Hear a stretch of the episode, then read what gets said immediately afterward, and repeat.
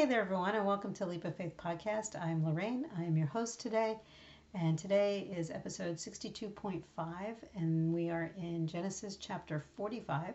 So, welcome and thank you for joining me. As always, I appreciate uh, the fact that you got to take out a little bit of time out of your day. I know I say this every day, but I really am very grateful that you are here uh, with me doing this because it is so very important to read God's Word. Uh, it's amazing the the way you can get to know Him better and better every day. So uh, I'm going to open us up in prayer, and then we will dive right in and get back to what Joseph's doing with his brothers. So let's pray. Holy and mighty God, thank you for today. Thank you for a new day. Thank you for whatever wonderful blessings you have for us uh, today and always. But we are thankful and grateful for all that you do and all that you provide. We are uh, in awe of how you handle things. And so, thank you for being our Heavenly Father. We love you so much, and we want to be in your will, doing what it is that you want us to do. Starting out first and foremost by praying and being in your word. So, Lord, uh, this is how we started out, and uh, we pray that you will guide and direct us today, as we always ask you to do. Uh, order our steps and help us to focus on what is most important to you. Lord, we are uh, most thankful for the gift of your Son Jesus, and it's the blood on the cross that uh, He shed for us, Lord, and to give us salvation. Uh, we we don't have anything without you and without Him. So we thank you for Jesus and the fact that you loved us so much that you sent Him to save us. Uh, Lord, I'm so thankful for those that are out there listening. Uh, please send more. We pray that this uh, ministry will flourish because of you. Uh, we pray that we are doing what it is that you want us to do, Jeremiah and both both Jeremiah and I. And uh, we ask you in the new year to bless us, whatever it is that you want us to do, uh, whatever connections you want us to make. Uh, help us and guide and direct us in this ministry. Bless those that are out there uh, today and always. Watch over them, protect them, keep them healthy, keep them safe.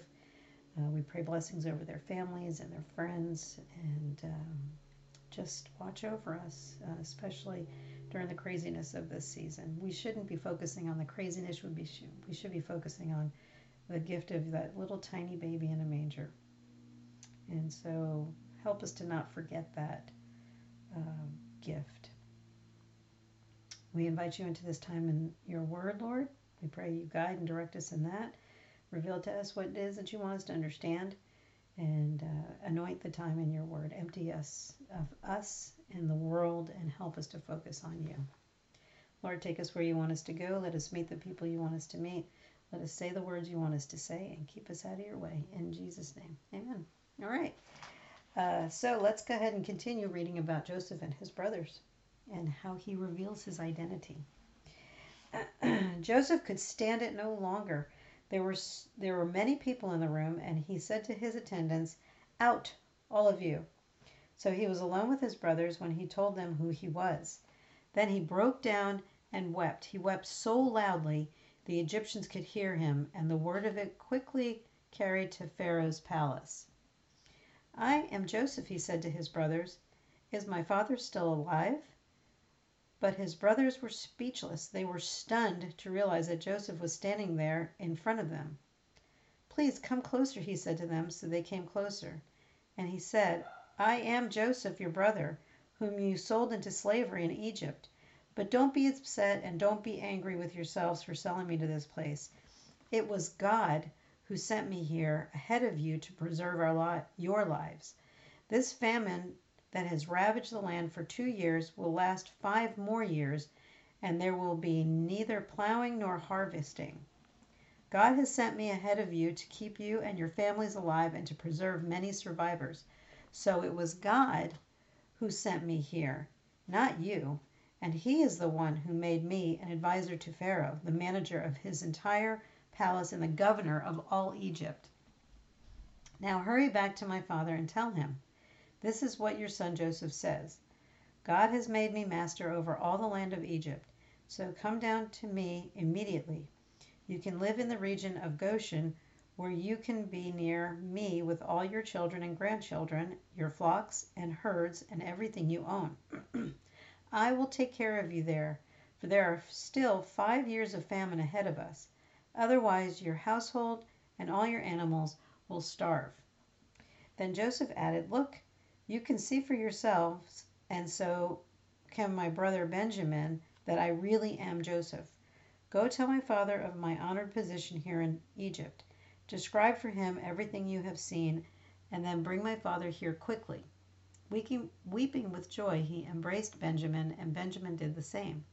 Then Joseph kissed each of his brothers and wept over them, and after that they began talking freely with him. Pharaoh invites Jacob to Egypt. The, new, the news soon reached Pharaoh's palace. Joseph's brothers have arrived. Pharaoh and his officials were all delighted to hear this. Pharaoh said to Joseph, Tell your brothers, this is what you must do. Load your pack animals and hurry back to the land of Canaan. Then get your father and all of your families and return here to me. I will give you the very best land in Egypt, and you will eat from the best that the land produces. Then Pharaoh said to Joseph, Tell your brothers, Take wagons from the land of Egypt to carry your children and your wives, and bring your father here. Don't worry about your personal belongings, for the best of all the land of Egypt is yours. So the sons of Jacob did as they were told. Joseph provided them with wagons, as Pharaoh had commanded, and he gave them supplies for the journey.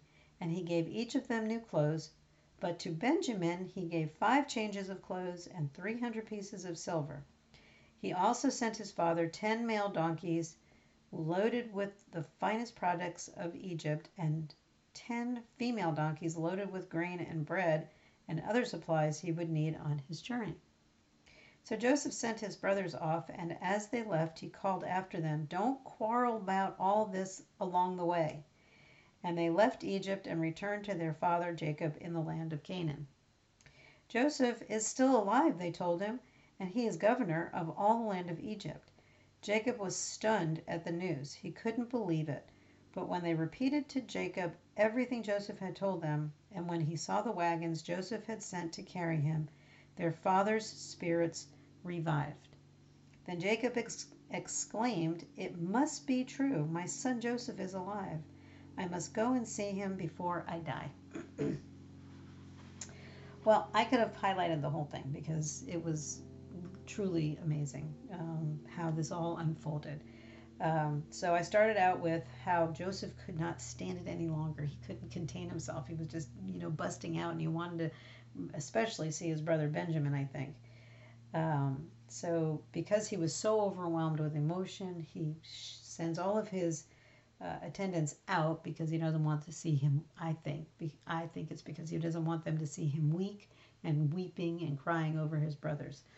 Um, but he cries and he weeps so loudly that the Egyptians could hear him, and word quickly carried to Pharaoh's palace. And he says to them, I am Joseph, he said to his brothers. He has to say it twice because they're like not believing it. Uh, but don't be upset. Don't be angry with yourselves. You know, don't, don't, you know, beat yourselves up over this. Uh, and he and he gives God the glory. It was God who sent me here ahead of you to preserve your lives. He says it, I think, three times. God has sent me ahead of you to keep you and your families alive and to preserve survivors. So it was God who sent me here, not you. You know, so take this off your shoulders. This was all God's doing. This was His plan from the beginning so that He would preserve our family. Um, now hurry back and tell him, this is 9, this is what your son Joseph says God has made me master over all the land of Egypt, so come down to me immediately. Again, he's giving God the glory all over again. And he says, I will take care of you there. Uh, there's still five years of famine ahead of us, and if you don't come here, you're all going to starve. Uh, and he tells him, Describe all of this to my father in detail so he will understand that it is really truly me. Um, and he again he was weeping with joy. He embraced Benjamin, And uh, Benjamin did the same. Then Joseph kisses all of his brothers, which is to tell them, it's okay, I forgive you, all is good, this was all God's doing, what I had to go through in order to get here. Uh, and I think that's our takeaway. Uh, the news soon reached Pharaoh. Uh, Joseph's brothers ha- that they had arrived, and Pharaoh tells Joseph to tell your brothers that this is what they must do. Now, this is interesting. This I think this is a little bit of kind of a precursor for what's going to happen, as we all know. Um, or maybe you don't know. I don't know. Maybe you don't know, know these stories. Uh, but, or this history. I hate to call them stories because they're real. This all really happened. Um, but Pharaoh is wanting to give the Jews, the Israelites, everything. He wants to give them the best of everything, the best land, you know, because Joseph is such a prominent, uh, has such a prominent position. So uh, tell your brothers, take wagons and uh, to carry your little ones and your wives. Don't worry about your personal belongings, for the best of all the land of Egypt is yours. This is, you know, I'm going to give you all of this, you know, but just wait, you know, it's coming. Uh, so Joseph sends his brothers off. This is down in 24. And he tells them, don't quarrel about all this all along the way. He knew his brothers. He knew his brothers would have a debate over this all the way back to Canaan. So they go back, they tell Jacob, Joseph is still alive. This is 28. They told him, and he is governor of all the land of Egypt. And Jacob is stunned, of course, because it's been, you know, years and years since he last saw Joseph, thought he was dead, torn to pieces by an animal. But when they repeated it to Jacob, uh, he saw the wagons that Joseph had sent to carry him. Uh, Jacob's uh, spirits were revived. So he's like, you know, 180, took a 180 and went the opposite direction. He was feeling great about it. Then Jacob exclaimed, It must be true. My son Joseph is alive. I must go and see him before I die. So Jacob's journey to Egypt is coming up tomorrow when uh, we resume reading with um, Jeremiah tomorrow on Friday. So uh, that's it for today. Uh, this is a little interesting, you know, if, you know, little precursor to what's going to be going on with the Egyptians and the Israelites. So, um, but that's it for today. The takeaway is again, I'm sorry I didn't say that uh, earlier, but I, for me, the takeaway is you know, uh, this is what God did. This is God's doing. God is in control.